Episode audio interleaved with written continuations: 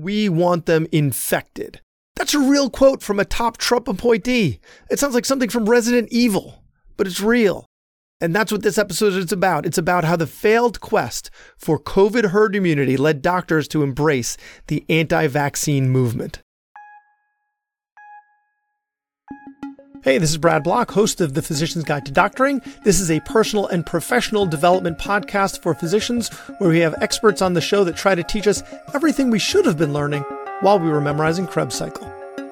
We talk a lot about side gigs on this show. So if your side gig or even your main gig is a medical technology product that you want to pitch, or you're even in the early stages of product development, you could benefit from consulting with Charm Economics. They use government data, peer-reviewed journals, and trade literature to support and enhance your business model at all stages. Whether an early-stage pitch deck creation, return on investment modeling, or peer-reviewed article production, they can help. See how Charm Economics can transform your business development today so you can focus on building your product, growing your network, and implementing your vision.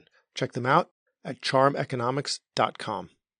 Dr. Jonathan Howard, thanks so much for coming back on the podcast. Again, I think you might be the guest with the most episodes at this point. This is episode number 3. Woohoo! I'm number one. Thanks for having me back. I appreciate it. I always enjoy talking to you. For those who haven't heard you on the previous episodes, or just a brief introduction, both of us are actually on staff at NYU. I'm at NYU Long Island. You're at NYU Bellevue, where you are double boarded in both neurology and psychiatry, and the bulk of your practice is MS. And you're also a frequent contributor to Science Based Medicine, which is a great blog. We cover some stuff that they've covered there, or at least I aspire to make sure we're doing everything by the book. Anything I missed there in your introduction? Good enough for me. Okay. And so we're going to be talking about your new book, We Want Them Infected. That is a dark title. So why don't you tell us a little about the book? Yeah, I mean, in some ways, the title is really all you need to know about the book, and it's a really sort of shocking title.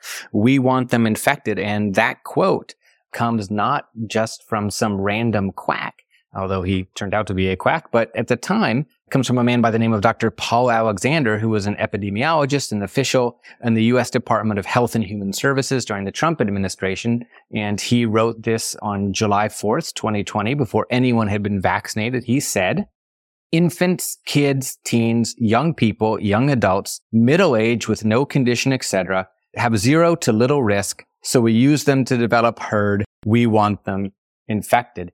And I always sound a little bit like a crazy conspiracy theorist when I describe the title of the book to people who are unfamiliar with this, but there was a movement led by doctors who were largely sheltered from the consequences of their words to purposely infect unvaccinated children, teens, young adults, even younger middle-aged people with COVID in the hopes that this mass infection would create herd immunity and the virus would go bye-bye.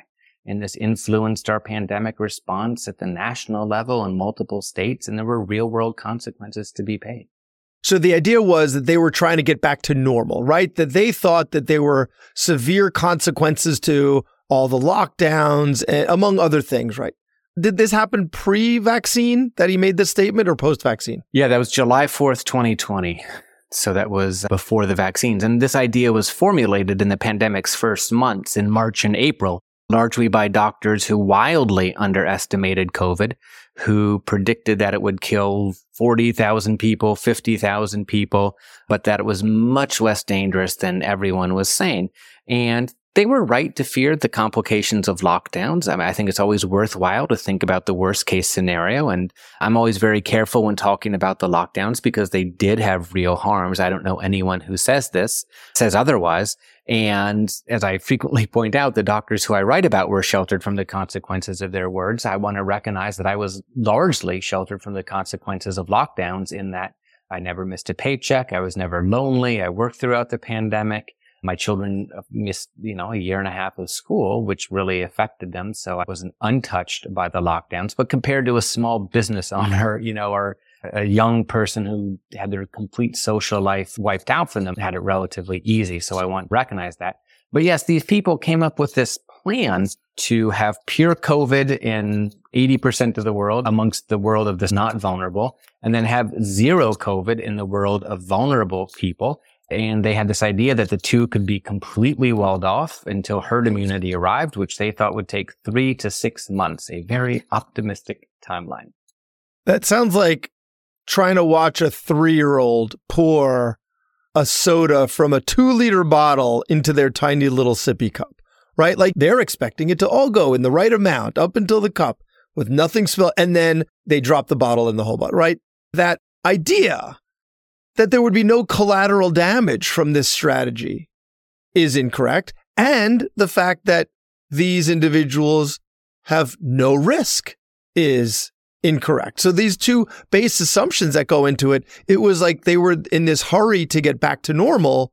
And this was their strategy, consequences be damned, because they must have recognized that there were going to be some consequences to that strategy. They just assumed that it would be not as bad as the other strategy. Yeah, it's hard to know what they really thought. I give them the benefit of the doubt and think that they thought this was the best way forward at the time. But they had multiple wrong assumptions, of course, many of which you just touched on. Number one, that people could be neatly divided into vulnerable and not vulnerable.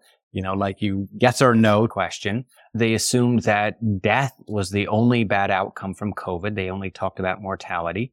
They assumed that once you got COVID, you couldn't get it again. And they assumed that vulnerable people, senior citizens, people with disabilities, potentially pregnant women, although they never talked about them, could be completely walled off from society. Again, while herd immunity arrived, and they said that this would take 3 to 6 months. And they would say they came up with a good plan to wall people off. So they said during times of high transmission, older people should have food delivered at home. Okay, that sounds good. There's nothing wrong with that, but there's a huge gap between writing that sentence, older people should have food delivered at home, and actually setting up a food delivery program for tens of millions of housebound seniors while COVID ravaged outside. So people with no real world responsibility made really hard, probably impossible things sound really easy. And when public health officials couldn't do those impossible things, they became villainized. Now, we told you what to do, just feed old people at home, and you didn't do it. You didn't listen to us. So there were a lot of problems. And then when vaccines came out, the whole project became largely irrelevant, but they became anti-vaccine, at least for young people. So yeah, let's talk about that, because it's not just about we want them infected, right? There are other stances that were taken by people in power, by people with academic titles that you discuss in the book. So what were those other stances? Yeah, let me just talk a little bit, if I can, about some of the doctors who I do discuss in the book, because I think that it's important. These were doctors who are at our top universities, Johns Hopkins, Harvard, Stanford, a lot at UCSF for some reason. They were widely respected before the pandemic. I don't think any of them were exactly household names like Anthony Fauci, although he probably wasn't a household name before the pandemic either. But and I don't think he wanted to be. He didn't live that life and then thrust upon him. Yeah. But anyways, there was a Nobel Prize winner, some of the most famous and decorated scientists in the country, and others were just very well-respected professors. These doctors mixed good advice with bad advice. So all of the anti-vaccine doctors who I was interested in before the pandemic, names like Kelly Brogan, Andrew Wakefield, Sherry Tenpenny, I mean, they went completely off the walls during the pandemic, saying vaccines would make you magnetic. Oh, right. Tenpenny. Interesting that her name is Penny in it and not magnetic. And she thought, like, she was the one that on television, right, stuck something to her face to show the magnetism. Or one of her acolytes did. Yeah. And now she's advising RFK Jr., but that's another story. But a related story. You know, we could circle back to that because it is related, actually. And my old friend, Kelly Brogan, the only doctor in the book who I met who doesn't believe HIV causes AIDS, doesn't believe SARS-CoV-2 causes COVID. So these people... Wait, Kelly Brogan, sorry, but you mentioned the name. You've got a connection to her. What is that connection? So she was my introduction into the anti-vaccine movement because we trained together at NYU. And after she left, she started posting on Facebook these wildly crazy anti-vaccine sorts of things. But I was vaguely aware of the anti-vaccine movement, but it became a source of fascination to me that a very smart person, she went to MIT, she went to Cornell, and I worked with her, she was smart, could fall for these ideas. And the first few times I encountered these anti-vaccine arguments, I didn't know how to refute them. I didn't know what they weren't telling me. I didn't know what facts they had gotten wrong. I completely underestimated their mendaciousness. I think I pronounced that right. Anyways, their ability to lie. So, for example, her ex-husband, a man by the name of Sayer G, who runs a anti-vaccine site called Green Med Info, put out this list of 200 evidence-based reasons not to vaccinate your children. He did this in like 2014. And I read some of them, and they had titles like, a measles outbreak occurred in a highly vaccinated population. Okay, so I go to read the original paper, and he had rearranged the words, essentially. And the actual title was, I don't remember it exactly, but a measles outbreak occurred in a highly vaccinated population due to pockets of under-vaccination. So what it was saying, if you have a city where 95% of the kids are vaccinated, but the 5% of unvaccinated kids all live in the same neighborhood, you can still have a measles outbreak. So you can have pockets where herd immunity doesn't exist anymore. So anyways, thanks to her, I learned all that I could about the anti-vaccine movement. And so I think that prepared me very well for this moment. But the doctors who I discuss, back to that and why they're different than her, is they mixed good advice with bad advice. So they recognize that an 80-year-old with, heart disease and cancer better avoid COVID and do everything they can and get every single vaccine. And unlike Kelly Brogan, they had a huge influence. So Kelly Brogan primarily spoke to people who were unlikely to get vaccinated in the first place, people who trusted her before the pandemic. These doctors were all over Fox News, The Wall Street Journal, The Atlantic, The Washington Post, CNN. They testified before Congress. They advised, especially through Scott Atlas, Donald Trump. They advised Ron DeSantis. They advised the governor of Virginia, Glenn Youngkin. So they were very influential, and they have a huge social media followings. So, and again, I think their ability to mix good advice with bad advice made them seem very trustworthy, and they could speak in very scientific jargon. That's interesting, the approach of mixing the good advice with the bad advice, right? Because people like Kelly Brogan, most people are going to smell that something just isn't right, even if they're not, if they're an English major who hasn't taken a science class since high school, they're just going to recognize how fringe she is, right? They're going to recognize how off the wall. Right. She was posting, these very paranoid comments at the start of the pandemic, that this was all part of a dehumanization plot that preceded the Holocaust, this sort of stuff. Although some of the doctors who I discussed, the ones who are currently full professors at UCSF, started to echo that language and describe measures to control the virus as akin to what happened in Nazi Germany, and have embraced RFK Jr. to varying degrees, who regularly compares measures to control COVID and even pre-pandemic to the Holocaust, and has said appalling things like, at least Anne Frank could hide away in an attic, so she kind of had it better than people who couldn't go into Applebee's unless they showed a vaccine passport. Atrocious sort of things like that. So I think that some of the worlds have begun to overlap more recently in very scary ways. Yeah. Yeah, it is. It is. So some of these doctors are contrarians, right?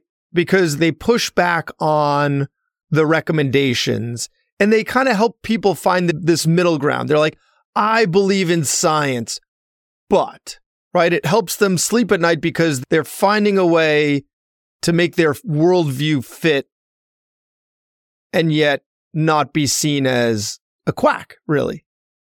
Yeah, I think that a lot of them before the pandemic made a career out of being contrarian, which is not a bad thing. We definitely need people to think differently, and some true pandemic heroes were, I won't necessarily call them contrarians, but people who thought differently. I'm thinking of this woman, Karina Kariko, who was this mRNA scientist at the University of Pennsylvania, who apparently before the pandemic was just this random sort of scientist who got a little corner of some lab somewhere to do her obscure research, but never got a lab of her own or any funding or any recognition. But anyways, her work paved the way for the mRNA vaccines. Unlike all of the doctors who I discussed, She is extremely media shy when she became famous for about a week during the pandemic and then retreated back into the bubble from which she came because she said, I just enjoy doing science and that's all I want to do. And no one's ever heard from her since, unlike these doctors who never turn down a media appearance and who have become social media and YouTube stars. So these doctors are contrarians, but in science-based medicine, you all are skeptics. So what's the difference between a skeptic and a contrarian? So that's a good question. I think the contrarian doctors, someone called it obligate contrarianism on Twitter, meaning they just feel the need to be a little bit different. So in the spring of 2020, when everyone was saying COVID was a big deal, they were saying, no, it's way overblown. When everyone else was saying, beware of the variants, they were saying the pandemic is ending. When everyone else was saying, you know, we don't know that the vaccines block transmission, they were saying vaccines are going to end the pandemic. When everyone else was saying children need vaccines, they were saying children don't need vaccines. And they would use all sorts of fallacious arguments and fake statistics to make these arguments. So I think a contrarian is motivated kind of largely in a psychological way that they have to be a little bit different from the mainstream. If they just repeat what everyone else is saying, then they're not doing their job and they're somewhat failing. I think a skeptic, on the other hand, really tries to weigh the evidence the best that they can without regards to whether it's popular or not. And if the popular side is right, then the popular side is right. And I recognize that everyone would say that about themselves, that I just try to weigh the evidence the best I can, you know, without regards to whether it's popular or not. And I think another big difference is the openness to criticism and the openness to feedback.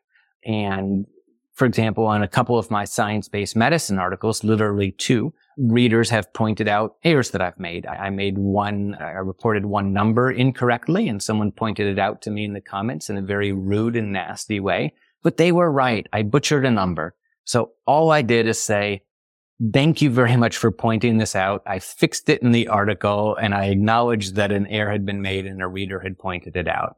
In contrast, when a contrarian has one of their errors pointed out to them, they claim to be personally attacked. They may block this person on social media, and they react in a very personal way.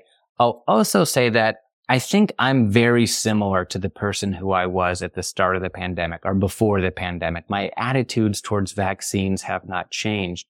The attitude of these doctors has changed radically. For example, in 2017, one of the main anti-vaccine doctors who I discussed, a hematologist-oncologist at UCSF by the name of Dr. Vinay Prasad. Anyways, in 2017, he spoke about a doctor who was anti-vaccine for the flu vaccine, and rightly called him a quack. But during the pandemic, Dr. Prasad became probably the country's leading opponent of pediatric vaccination. And, you know, he started in a very different place than he is now. So sometimes these doctors make claims that are so easily refutable, right? It's almost like someone talking about the stock market right before the Great Depression. And then the economy fails. And then you go on TV and start talking about how right you were and how great the economy is, right? So they were wrong. Like, we'll have herd immunity next month. Well, next month comes around. How are they able to continue going on TV and discussing after being flagrantly incorrect? Yeah, let me just give you, you're absolutely right. 25 pages of my book are devoted just to doctors declaring the pandemic over, starting in basically March 2020. And it's just their words, nothing else. 25 pages of that. But some of these claims, yes, let me give you a good example of this. And I'll use, I think, the person who really got minimization off to a start, a man by the name of Dr. John Ioannidis, who was a world-famous biostatistician and epidemiologist at Stanford. He has more awards than I will ever hope to win, and if I could live 10 lives. And, you know, he's someone who I wrote very favorably about in my previous work. Anyways, at the start of the pandemic, he was saying things like that if only we had taken the same measures to control flu as we have to control COVID, tens of thousands of lives might be saved. He speculated on April 9th that 40,000 Americans would die this season. He did this in an interview in the Washington Post. Now, by April 9th, about 20,000 Americans had already died, and 2,000 Americans were dying every day. And unless COVID basically vanished, his prediction would be obliterated, and indeed it was. About 8 days later, we exceeded 40,000 deaths, and he responded to this by going on the television show of Fox News firebrand Mark Levin and minimizing the virus, saying that it was widespread, that it's much less dangerous than we already thought, that people under the age of 65 without medical conditions have essentially zero risk from the virus. And if the bodies piled up, he began to spread what became right-wing, almost QAnon-level conspiracies, the idea that people were dying with COVID, not of COVID, that the only people who were dying were 80-year-olds on their deathbed with metastatic cancer, and you're not even really sure the virus killed them, that death certificates couldn't be trusted, that lockdowns were killing people, and I think probably the most vile, that doctors killed patients through premature intubations. And, you know, maybe this is perhaps the biggest difference between contrarians and skeptics. If I had made any one of these errors, you'd never hear from me again. I don't know what makes them so able to go on having declared the pandemic over so many times, other than I suppose they just feel that lockdowns destroyed the world. I mean, and they speak about them in very histrionic terms, saying that lockdowns were the biggest attack on the working class since segregation and Vietnam. So first you have segregation, then you have Vietnam, then you have these lockdowns. And again, I don't want to minimize them, but I don't think in the history of the pandemic, they're going to be seen as the main driver of death and suffering. And I've heard it said that if you do public health well, it'll look like you've overreacted. Right? Like, let's say at the beginning of the pandemic, we did something like shut down the country completely for a week, and then the virus just went away. Everyone would be like, oh my God, this was totally not necessary. Right? And we only know because of what actually happened and the millions who've died globally from it, that actually would have been the right decision if it would have had that consequence. I mean, clearly hypothetical. And a lot of the doctors who underestimated COVID at the start, again, predicting that it was killed less than 50,000 people. You know, Dr. Jay Bhattacharya, for example, he's another one. He was an author of the Great Barrington Declaration, and he's a health economist and MD, although he's never treated a patient at Stanford. He wrote an article in the Wall Street Journal called, "Is the Coronavirus as Deadly as They Say?" And of course, his answer was no. And he said, if we're right about the limited impact of this pandemic, then the measures to contain the virus are going to do more harm than they're going to prevent. And actually, he said in that editorial, if it's true that COVID is going to kill millions of Americans, then the shelter-in-place order and quarantines are surely justified. So now a lot of these doctors are rewriting history and sort of saying, we could have gotten away with no lockdowns, no school closures, nothing, and everything would have been just fine as long as we protected the vulnerable. Again, making very difficult things, impossible things, sound very easy. Right. There are no older teachers. There are no students with comorbidities. There is no multi-generational living in this country where children that go to school and let them get infected, they're not going to bring it home to grandma because we're going to let grandma just sit in her room for months. Right. Yeah. Insane. But there was someone who is in the public eye, who did make an error and walked it back. Right. So I think it would be a good idea to give an example of what they could have done if they made an error. Right. Paul Offit. Correct? Yeah. So, well, there's a couple of doctors in the air in my book who I feature this way. Dr. Paul Offit is one of them. And in March 2020, he said, maybe he said this in February 2020, at the very start, he said that COVID is going to kill 1/10 as many Americans as the flu. And obviously that became sadly a false prediction. And he recognized it right away and joked about it, said, well, if you're going to make an ass of yourself, you might as well do it in front of millions of people. And that's the right response. The other doctor whose errors I highlight are my own. I said a couple of dumb things throughout the pandemic, and I take note of that. I don't hold myself to different standards than I do other doctors, except to say My errors, fortunately, were seen on Twitter by an audience of dozens. These were not made as I was talking to President Trump or advising Ron DeSantis and helping to set policy or in a Fox News editorial seen by millions of people. So I'm grateful that my errors seemed probably had limited effect in the real world. So often discussions on TV with a pundit, they do lack nuance, right? So part of the nuance that was lacking in these conversations, and I think is still lacking, is there's risk of the disease and there is risk of the lockdowns, right? It's not without risk. Nobody says that, and yet they seem to say that we're saying that, right? Like they put words in our mouths and say, like, those who were for the lockdowns, you know, they weren't harmless, and they act as if we think they're harmless, but there is nuance. And I think this is an opportunity to talk about that, to talk about what were the deleterious effects of the lockdowns, of social isolation, masking. I really don't think there's a negative effect, like not seeing someone smile. Like the parents that were like, my kid hasn't seen someone smile. You know what? You can smile. You can smile in front of your kid because you're not wearing masks at home. So I think we can ignore the masks. But the lockdowns and the social isolation, what were the effects of that? As best we can quantify. I don't know exactly how to tease those out from 100 other things that happened, right? The effects of the virus itself, for example. And I think we're still learning about some of this data. For example, there was interesting research that just came out that suicides may have decreased. Teen suicides may have decreased during school closures. So I think that we're still learning about some of these effects. I think that a lot of these effects were short-term, weddings interrupted, schools interrupted, social networks interrupted, non-emergency medical care interrupted. So it definitely wasn't harmless. But again, I don't think it was as bad as Vietnam. I don't think it was as bad as segregation. No, but still, it's always more complicated, right? There's always more nuance and it always bears discussion.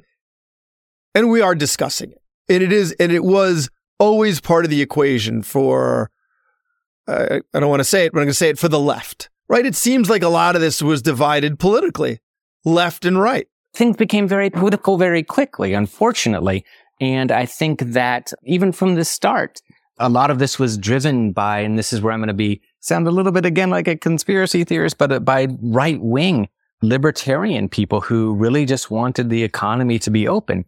For example, a lot of our pandemic response was driven by a man by the name of Jeffrey Tucker, and he helped author and sponsor the Great Barrington Declaration, which is one of these sort of, they would deny this, but it was basically a let it rip proposal to treating the pandemic.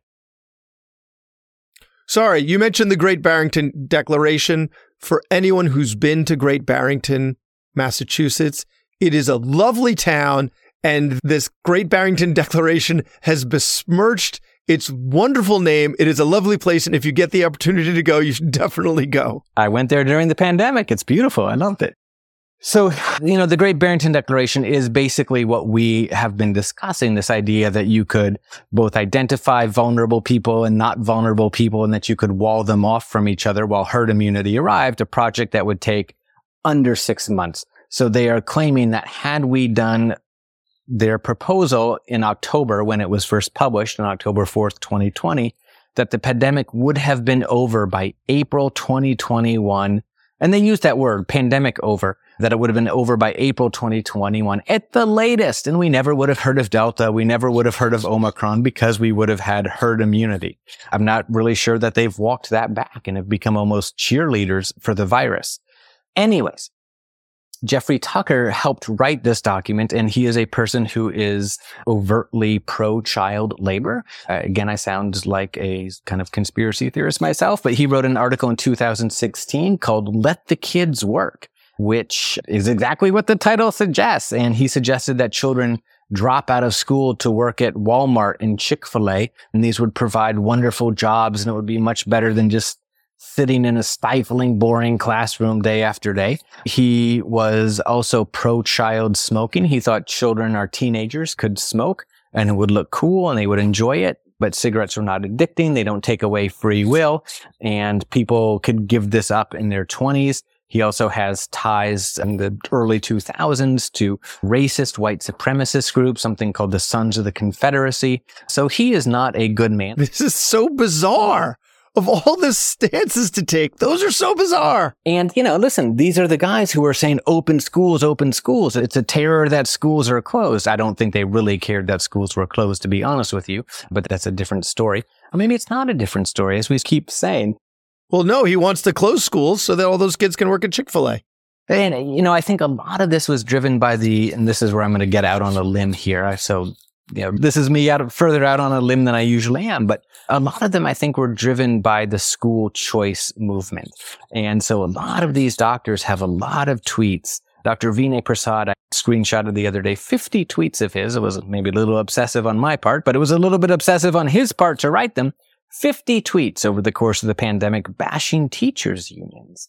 And he has received grants from the John Arnold Foundation, a movement run by a former Enron executive who is also very pro-school choice, pro-vouchers, you know, that they want to get rid of teachers' unions and privatize schools. So I think we saw this mixing, toxic mixing of politics and science during the pandemic, that people's scientific sort of pronouncements, for example, Vinay Prasad always minimized the virus for children. Again, often using bogus statistics, saying that it would kill just 1 out of 1 million children, which is obviously false, because that would imply a maximum of 73 children would die in the United States if 100% were infected, when in fact 150 children died in January 2022 alone. So he constantly minimized the virus for children and constantly said schools should be open. But I think a lot of that was just driven by this idea that it would make teachers' unions look bad. So there I am out on a limb. This is the end of the first half of our interview. Stay tuned for the second half. Thanks for listening. I have a favor to ask. You listened to the episode until the end, which means you either fell asleep or you really liked the episode. So please share it or like it, or comment on a social media post, or write us a 5-star review, something. It would really help me out. And maybe what you learned from this episode can help someone else too. The views expressed in this episode are those of the interviewer and interviewee, and don't represent the views of their employer or even their significant other, even though the magic of podcasting make it sound like I'm talking directly to you. This is not a doctor-patient relationship, and this is not medical advice, or financial advice, or really any advice. Thank us again for listening to The Physician's Guide to Doctoring.